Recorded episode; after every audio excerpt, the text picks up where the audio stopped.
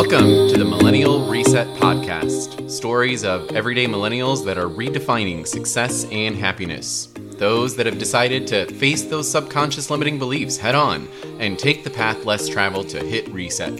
Stories that inspire you to take the leap to pursue the passions, dreams, and goals of your inner child and not the expectations of society. If you're new here, welcome. You found your people. I'm your host, Peter Goose, burnt out millennial turned human design and mindset coach, and it's now my mission to create a space to have the conversations out loud around millennial burnout and mindset and inspire and empower my fellow millennial besties to decondition from the programs that keep so many of us stuck and rediscover your most authentic identity. Or, in other words, the millennial reset. And I'm so glad you're here. All right, everybody, welcome to another episode of the Millennial Reset. So, we're coming up now on three years past COVID and the pandemic. And, you know, don't get me wrong, right? The pandemic fucking sucked. But I think if there were to be a silver lining to it, I think it was that for so many of us, especially as millennials, is that it allowed us the time to be able to start to pursue like hobbies and passions that number one, we didn't have time for before. And number two, we didn't really have any hobbies before because work was life and life was work, right? Now, uh, let me just preface this too. This probably doesn't apply too much to my essential workers. Y'all were the hero- heroes during that time, and you probably didn't have as much of that time off. But I think that coming out of the pandemic, even too, is that I'm seeing a lot more of us that are uh, having that spark of passion in those hobbies that we discovered during COVID and the pandemic become more ignited. Like people are actually creating new parts of their identity besides the job title, right? So, super excited for my guest this week, Wren Taylor. Wren is one of those fascinating stories where she took her hobby, she took the passions that she picked up and magnified during the pandemic, and uh, eventually even after the pandemic went through a layoff at work which began to just light the fire and fuel that ignition of creativity even more for her. So super excited for y'all to hear her story. Wren welcome to the millennial reset podcast and thanks so much for being here. Thank you. Thank you so much for having me peter. Yes very excited for your story so, Wren, um, I start off every podcast episode with my guest grounding us in, you know, the millennial reset is all about redefining success and happiness and stepping into a more authentic identity. So, give the guests a little preview of Wren's identity. What makes you you today? Um, so I would say Wren today is a work in progress. And I think a lot of people might take that as a negative thing, but as a writer and an artist, I think it's something that's super exciting and it's like this new thing that I'm still creating and discovering and learning about every day. So I'm an artist, I'm a writer, but I'm a hiker, I'm a gardener, I'm a dog mom. I love to cook. I'm married. There are so many parts of me that I'm still exploring and discovering every day. So, yeah, work oh, in progress. I love that. And you know, we I talk about this too on some of the other episodes. It's like why do we always have to define ourselves by just like one thing all the time, right? Why not just say, hey, I'm a work in progress and every day my identity is changing depending on whatever the hell I want to do that day, right? Um, so Wren, you made this shift from working the, you know, normal corporate nine to five in the rat race to now you are a sapphic romance novelist. Tell yes. everybody a little bit about what you do today.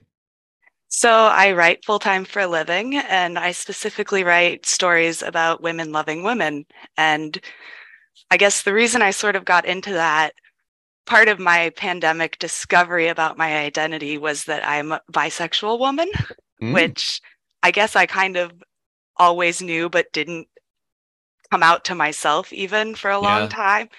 And so writing these sapphic love stories, which a I never got exposed to growing up because they just didn't exist. You could right. not buy yeah. a romance novel with two women, but also this opportunity to sort of explore my identity in a way that was comfortable for me and fun for me, which was writing.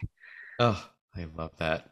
Sometimes it's like by just being able to express yourself creatively, all of the things that are part of you, deep down in there somewhere, somehow just begin to bubble up and make themselves known to you, right? Yeah. And I mean, of course, society has a lot to do with that too. And just sitting back and saying, hey, if I am bi, that's like not a bad thing, actually. Yeah. Which I grew up in Ohio in a very warm and accepting environment, but there's mm-hmm. still that mm-hmm. pressure. And especially as it relates to work, it's like, oh, how yeah. are people going to engage with me if they know this about me? And how are they going to interact? And so that was a whole nother process of discovery yeah. and coming out and talking to people about that. But totally. Yeah. As a fellow Midwesterner, I resonate. um, so you're doing that now. You're pursuing your passions. You're living a life that is true to your identity. But things were not always that way. Uh, Wren has a story that I think is very similar to so many millennials, where a lot of us graduated college uh, right at the best moment in time at the start of the 2008 Great Recession. So, Wren, take us back. What was your before story all about? What were you doing? What created your identity? So, when I was in Ohio, right when I graduated, I mean, that's not the best place to be in a recession yeah. because there is no industry and just nothing. So I ended up working just food service jobs, which I'm sure many millennials can relate to being underemployed with a degree, and mm-hmm. a lot of mm-hmm. us still are. And then I ended up working in therapeutic horseback riding. And finally, I just got to this breaking point, and I was like, something has to change. And this was in 2016. I'm the type of person that makes massive changes when I see something has to change. I'm just like, flip it over, start all over. Love so, that. Give me that energy. I bought a one way plane ticket to Seattle packed Ooh. one suitcase, flew out, stayed with friends, and started a whole life here. And I mean, I really thought that was it. I thought I was living the dream. I got my corporate job with my office. I had my or my title, and like people looked up to me. They valued my opinion. They came and asked me questions. I thought, I thought it was everything that I wanted. Yeah. And then the pandemic came, and it just taught me so much about how misguided my checklist was. Mm, yeah, we talked about this before too, and I love what you said, Wren. Tell the guests a little bit more about like that that programming, especially as millennials, of like what is the default checklist in all of our minds, right? That we put this pressure on ourselves. What were those things for you? So I mean, it's go to college, get a degree, get the career, find somebody, get married, buy a house, have kids. Like yeah that's what my parents' life looked like. That's what everybody around me's life looked like. And I'm mm-hmm. like, well, mm-hmm. that's it. That's the path. Yep. It's the it's the you know user guide to life, right? It's like here you go. This is the way to success and happiness. But yeah, um, yeah, just like you, when COVID came around in the pandemic, and we had that time to ourselves to really kind of look more inwards, the changes that happen that says, oh wait a second, this user manual is broken and we need a new one and there wasn't any other option and so now we start creating our own user manual for life. So talk to us a little bit about for you like what was it that happened during the pandemic that created that shift for you? Oh my gosh everything. Yeah. It was just a crazy two years from like 2020 to 2022 i think America as a society learned a lot about ourselves and what's important. Um, not having to commute to work every day, which just gave me 90 minutes of my life back where I could start painting or writing and doing all these things again. Yeah.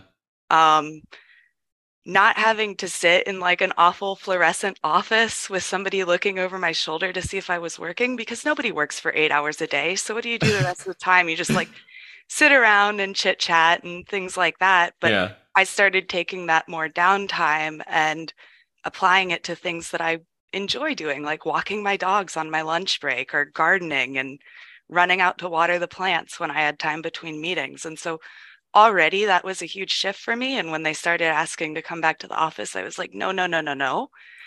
But then at the same time, there's been all this reckoning about how we become more inclusive as a society and how that happens in workplaces. And I can say across the board, the patriarchy is strong. the mm. white patriarchy is strong. And so it's very difficult to exist and succeed as a woman, especially a bisexual woman in mm. these sort of environments. And so that's why I found it so fascinating that all your guests so far have been women setting out to do this on their own. And it's like, yeah, because society is not really welcoming welcoming us into the old boys club and we can just do it better.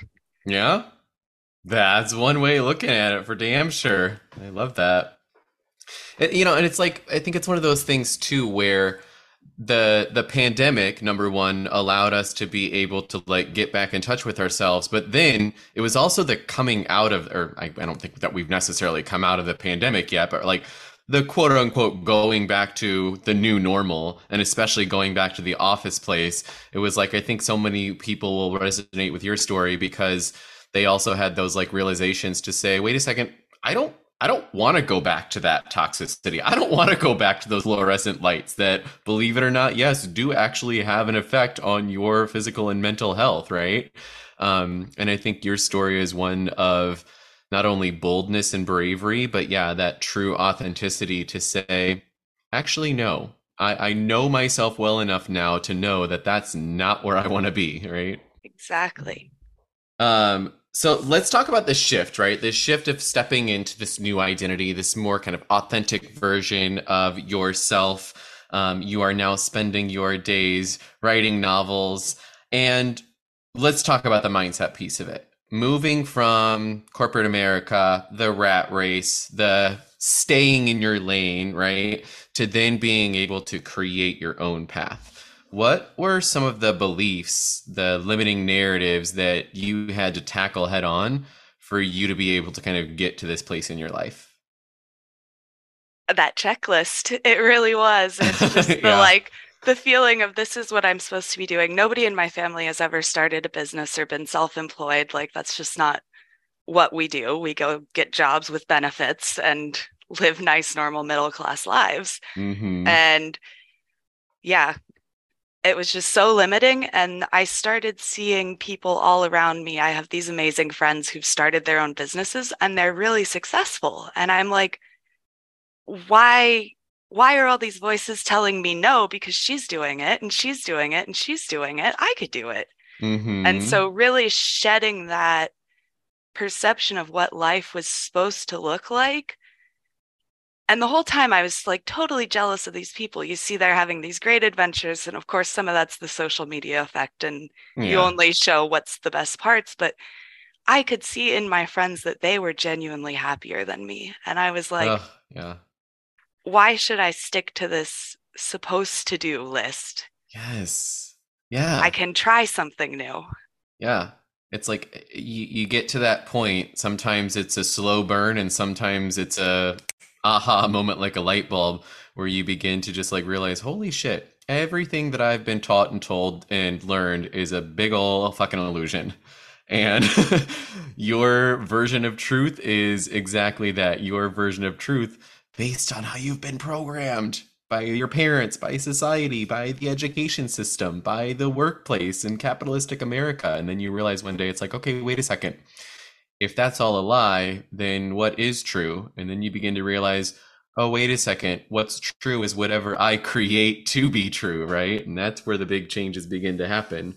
Um, and you talked a little bit about this too, Wren, of this very, very common uh, millennial belief that lives in all of us is that the whole idea that my self worth is tied to my job performance.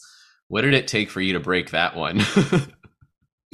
I mean, it took it took losing my job. It took getting laid yeah. off, and mm. so this was kind of funny. I kind of feel like I manifested this whole thing, mm-hmm. which I mm-hmm. don't even really. I wouldn't call myself a big believer in things like that. I'm I like things that can be proven. Yeah, I like science. Yeah, but I started saying so when I started writing again in the middle of the pandemic, I told one of my friends, I wish I could just do this full time for a living. Mm-hmm. And I didn't think anything else of it, went back to work, kept working. And then my husband got laid off on December 31st, 2021.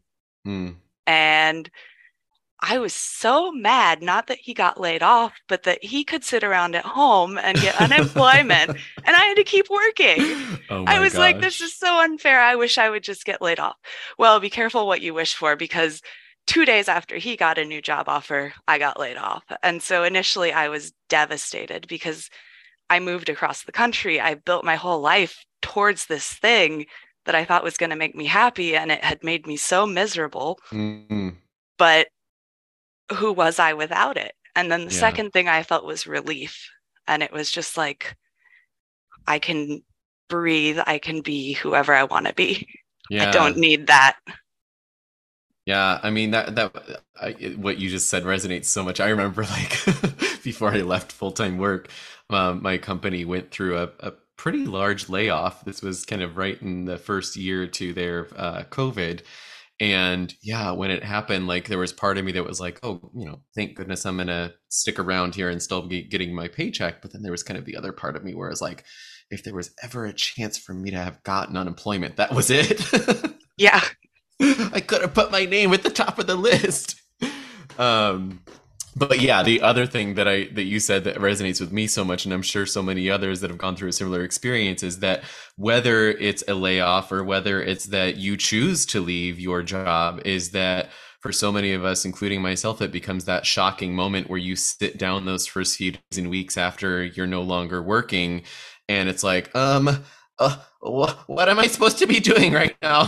What to do list can I check off for myself right now? Because it's like I drove myself crazy. And now I realize, well, the reason for that was that my entire identity was my job before. And every, you know, ounce of energy and minute in my day was spent thinking about work. And then all of a sudden I had 24 hours of my day to think about something besides work. And it drove me insane because I was like, what do I think about? What do I do?